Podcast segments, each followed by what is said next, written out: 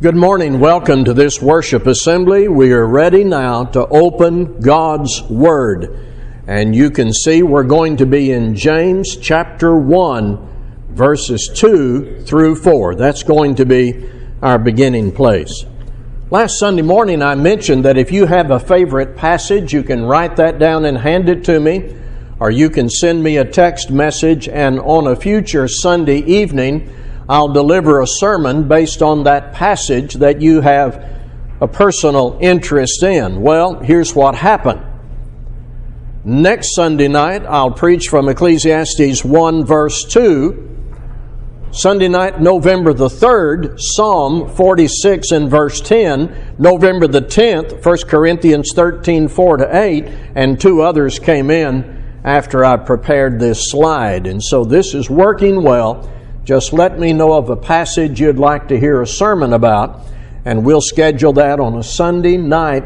We meet on Sunday nights at 5 o'clock. James 1, verses 2 through 4. Let me begin with context. The epistles of the New Testament were written to Christians to provide instruction for life. So there are commandments, prohibitions, rebuke, encouragement, all of this is centered in Jesus Christ and the commitment we make to Him. Consider also this fact about the New Testament writings. The epistles of the New Testament were written to Christians who were suffering persecution, the trials and hardships of life on earth, sometimes poverty, always facing temptation. James wrote these words to his recipients James 1 2 through 4. Count it all joy, my brothers, when you meet trials of various kinds, for you know that the testing of your faith produces steadfastness, and let steadfastness have its full effect, that you may be perfect and complete, lacking in nothing. A few weeks ago, I spent four days preaching at the Fry Road Church of Christ in the Houston area. That first Sunday morning, I was listening to their announcements before I came up to preach. And I heard of Christians and their family members suffering with dementia, Parkinson's, cancer, a newborn baby with serious brittle bone disease, and two recent deaths. And we have similar announcements here at Laurel Heights. We ask members to pray for people who are suffering. But there is a thought that may sometimes enter our minds, and we may not verbalize it, or if it doesn't enter our minds, we may hear it from someone else. And that thought is this isn't fair. This isn't fair. So far as we know, these suffering people did nothing to deserve or earn the hardships and pain. A gospel preacher in Indianapolis a few months ago was mowing grass on a ride mower. In the nearby traffic, there was a road rage incident. And as the drivers and passengers in those two cars carried on their immature vengeance, a major car accident occurred involving several cars, and one car veered quickly off the highway and hit Brother Ron Daly, mowing grass on his ride mower. He almost died on the scene. He was in ICU several days. He is now in rehab, just learning to walk again. Very weak voice. He will carry injuries in his body the rest of his life. Nobody would argue that is fair.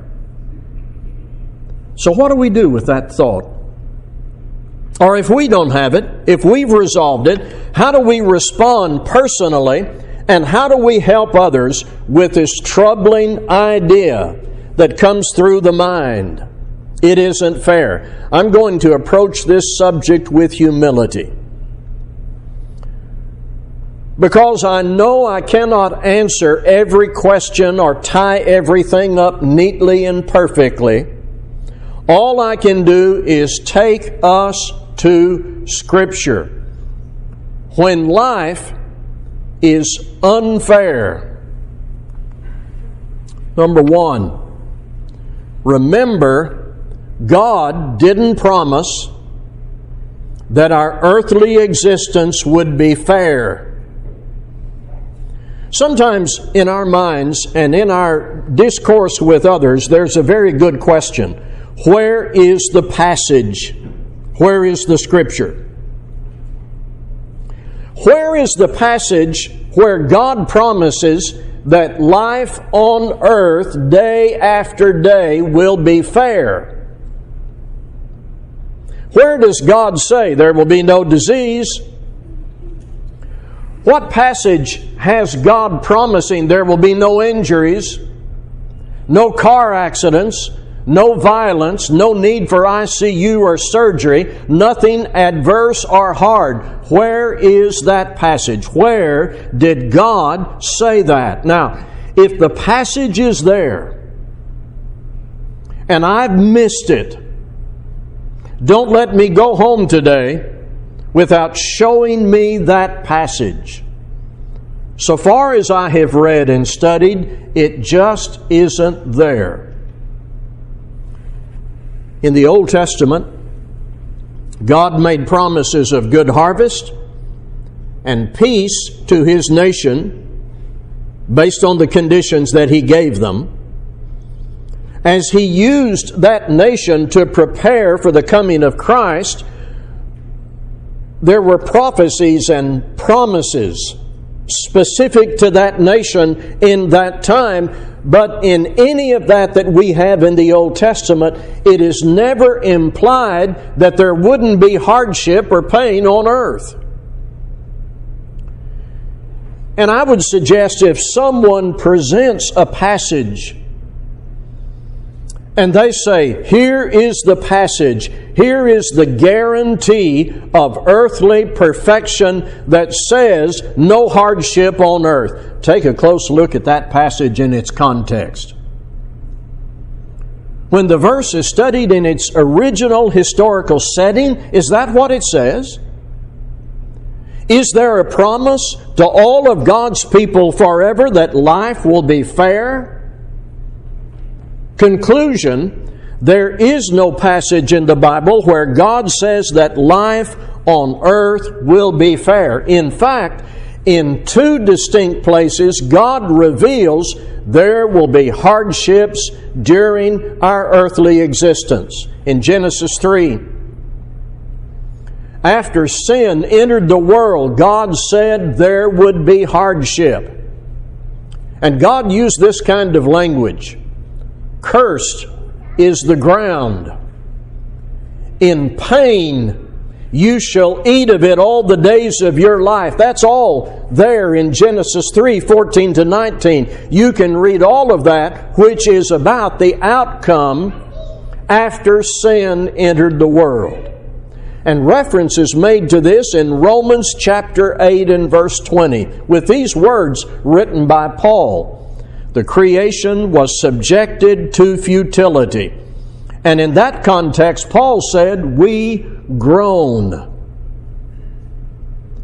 In addition, Ecclesiastes is testimony that earthly existence is encumbered and burdened with tragedy and crisis, often not traceable to a cause. So when life is not fair, we need to remember that the Creator has made no promise of earthly perfection or fairness. Paul said, We groan. Some people have apparently acquired the notion that there should not be any hardships for Christians ever on the earth.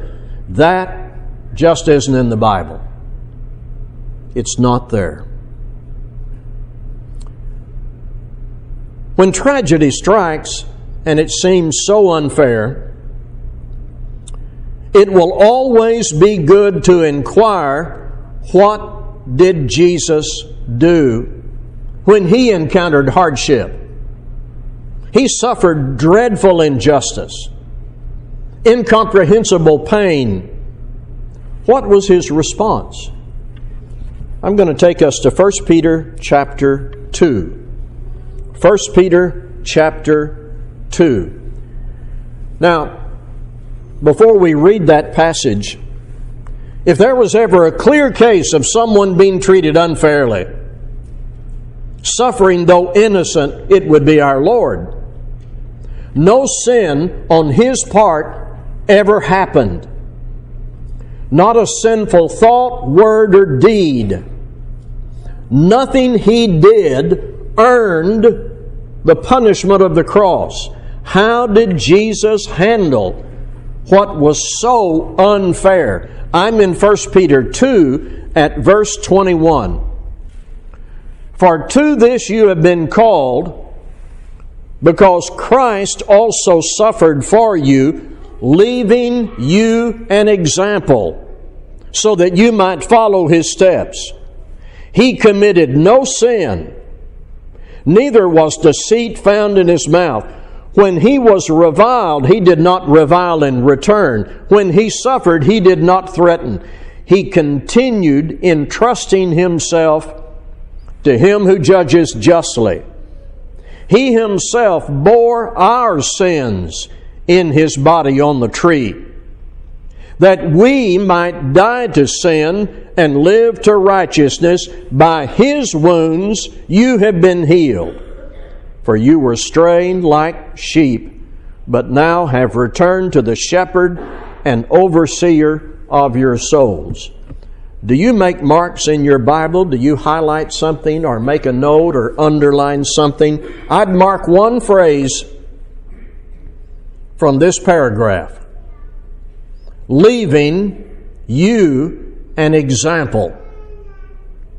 See, in Jesus' suffering and death, He left us an example of how to live a righteous life.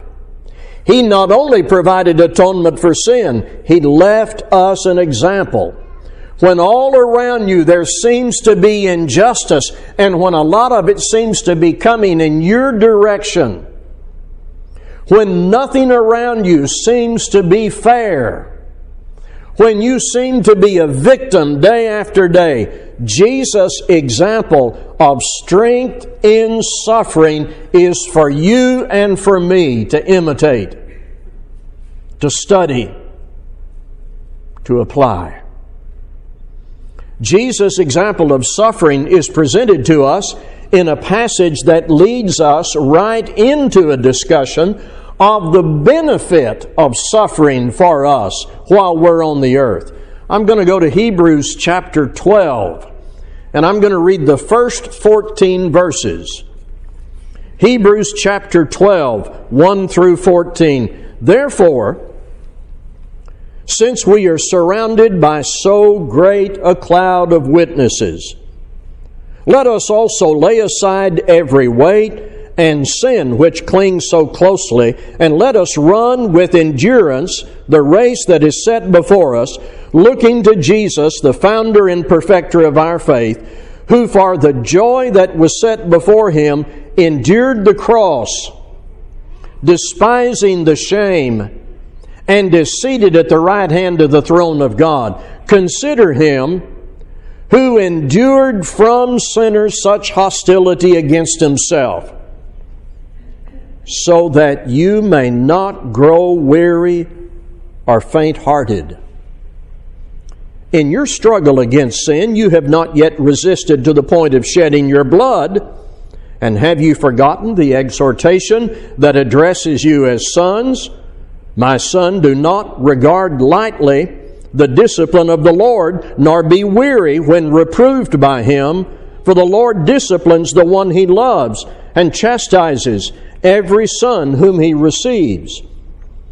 It is for discipline that you have to endure.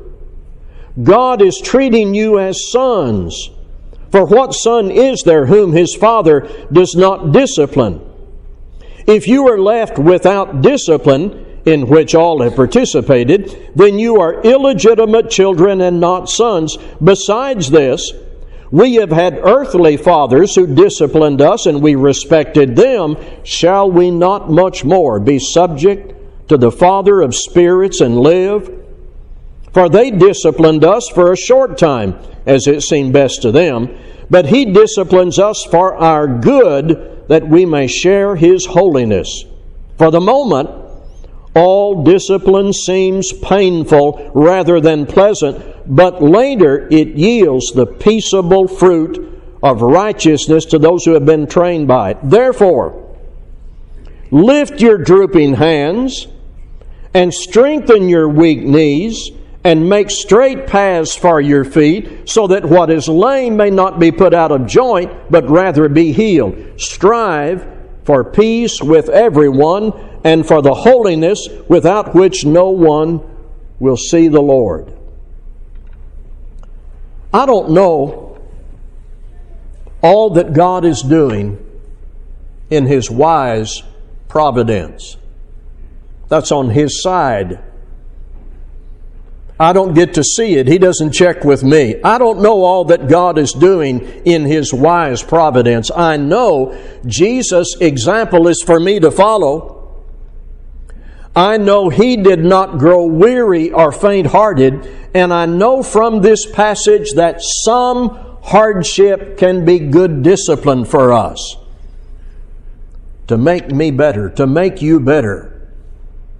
It is never a mistake to ask, What did Jesus do? How did he respond? What example should I follow when I'm going through hardship and difficulty that doesn't seem fair and that has no traceable cause? When life isn't fair. Number three, there was a TV program several years ago, and when hard questions were posed, there was an option to call a friend. I want to use that phrase call a friend. When you are overwhelmed with how unfair life seems to be on earth, when you are frustrated by pain, when you're disappointed in people, crushed by unexplainable crisis, First of all, Jesus is your friend, but also Jesus intends for us to be friendly helpers for each other. He intends for us to be friendly helpers to each other. I'm going to refer to the book of Romans for a moment in chapter 15. Remember, I said in my introduction, these epistles were sent to Christians who needed help instruction, encouragement. Paul told the Christians in the church at Rome help each other. In chapter 15, I'm going to read the first seven verses. We who are strong have an obligation to bear with the failings of the weak and not to please ourselves. Let each of us please his neighbor for his good to build him up. For Christ did not please himself, but as it is written, the reproaches of those who reproached you fell on me. For whatever was written in former days was written for our instruction, that through endurance and through the encouragement of the Scriptures we might have hope. May the God of endurance and encouragement grant you to live in such harmony with one another, in accord with Jesus Christ, that together you may with one voice glorify the God and Father of our Lord Jesus Christ. Therefore, welcome one another as Christ has welcomed you for the glory of God. Now, still in Romans 15, look with me at the last paragraph, 30 through 33 in Romans 15. I appeal to you, brothers, by our Lord Jesus Christ and by the love of the Spirit, to strive together with me in your prayers to God on my behalf, that I may be delivered from the unbelievers in Judea and that my service for Jerusalem may be acceptable to the saints, so that by God's will I may come to you with joy and be refreshed in your company. May the God of peace be with you all. God expects His people to help each other. Paul tells them to help each other, bear with one another. And at the end of the chapter we've just read, he says he needs their prayers and he wants to be with them, his friends, his spiritual family. And then he goes further into chapter 16. I commend you to our sister Phoebe, a servant of the church in Cenchrea, that you may welcome her in the Lord in a way worthy of the saints and help her in whatever she may need from you, for she has been a patron of many and of myself as well. God expects us to help each other in every way we are able. Here's what may be hard it is okay to ask for help. It's certainly okay to provide help to serve other Christians, yes. But I want to also say it is okay to ask for help. Call a friend. When life seems hard and punishing and unfair, call a friend. In one translation of 2 Corinthians 9, Paul is saying, I do not need to write to you about helping those who belong to Christ. I know you want to do it. I hope that's true of each of us. That's one way to cope with what is unfair. We help each other. When life is unfair, pray with full trust in the Father. Pray with full trust in the Father. And we are back where we started. Count it all joy, my brothers, when you meet trials of various kinds, for you know that the testing of your faith produces steadfastness. And let steadfastness have its full effect, that you may be perfect and complete, lacking in nothing. If any of you lacks wisdom, let him ask God, who gives generously to all without reproach, and it will be given him. But let him ask in faith with no doubting, for the one who doubts is like a wave of the sea that is driven and tossed by the wind. For that person must not suppose that he will receive anything from the Lord. He is a double minded man, unstable in all his ways. I must never approach prayer with the attitude, maybe this will work.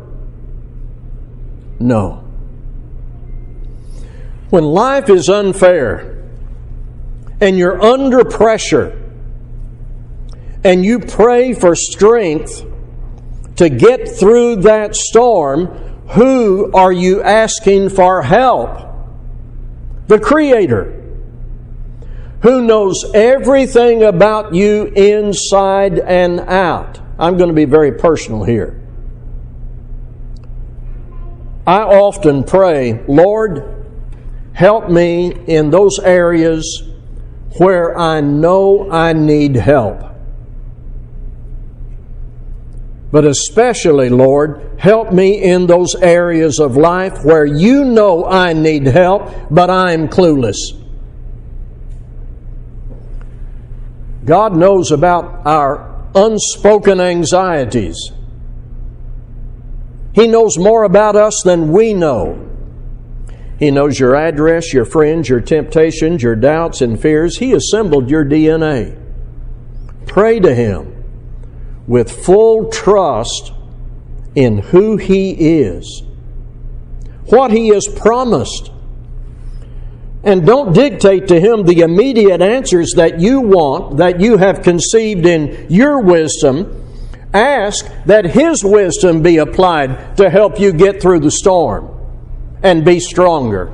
Ask that His will be done. In 1 Peter 4 19, it says, Therefore, let those who suffer according to God's will entrust their souls to a faithful Creator while doing good. Listen again. Entrust our souls to a faithful Creator while doing good. And in those prayers, where you depend upon the Father, include gratitude. 1 Thessalonians 5:18 Give thanks in all circumstances. Give thanks in all circumstances. Prayer must not be a matter of mechanically mindless muttering. We're talking to God through Jesus Christ. We do that based on our trust in the Creator who cares for us. 1 Peter 3 and verse 7 God invites us to cast our care on Him. When the righteous cry for help, the Lord hears. He is near to the brokenhearted and saves the crushed in spirit. Psalm 34, 17 and 18. Life isn't fair, but God didn't promise that. He promised to impart strength while we are here on earth with a glorious consummation of a perfect eternity with Him. Count it all joy, my brothers when you meet trials of various kinds, for you know that the testing of your faith produces steadfastness, and let steadfastness have its full effect, that you may be perfect and complete, lacking in nothing. One more thing. When life is unfair, when you're overwhelmed by all of it. When it's hard and you just think you're done. Always do this look ahead at the resurrection of the just. Paul said, Thanks be to God who gives us the victory through our Lord Jesus Christ. And then he said this Therefore, my beloved brethren, be steadfast, immovable, always abounding in the work of the Lord, knowing that in the Lord your labor is not in vain. That labor can be hard. You can be tested, challenged, tried. God says, through your dependence on Him, the example of Christ, the testimony of Scripture, the comfort of good spiritual family members, you can keep going and doing what's right, and it is not in vain. If you need to respond to the Lord's invitation, we invite you to come as we stand together to sing.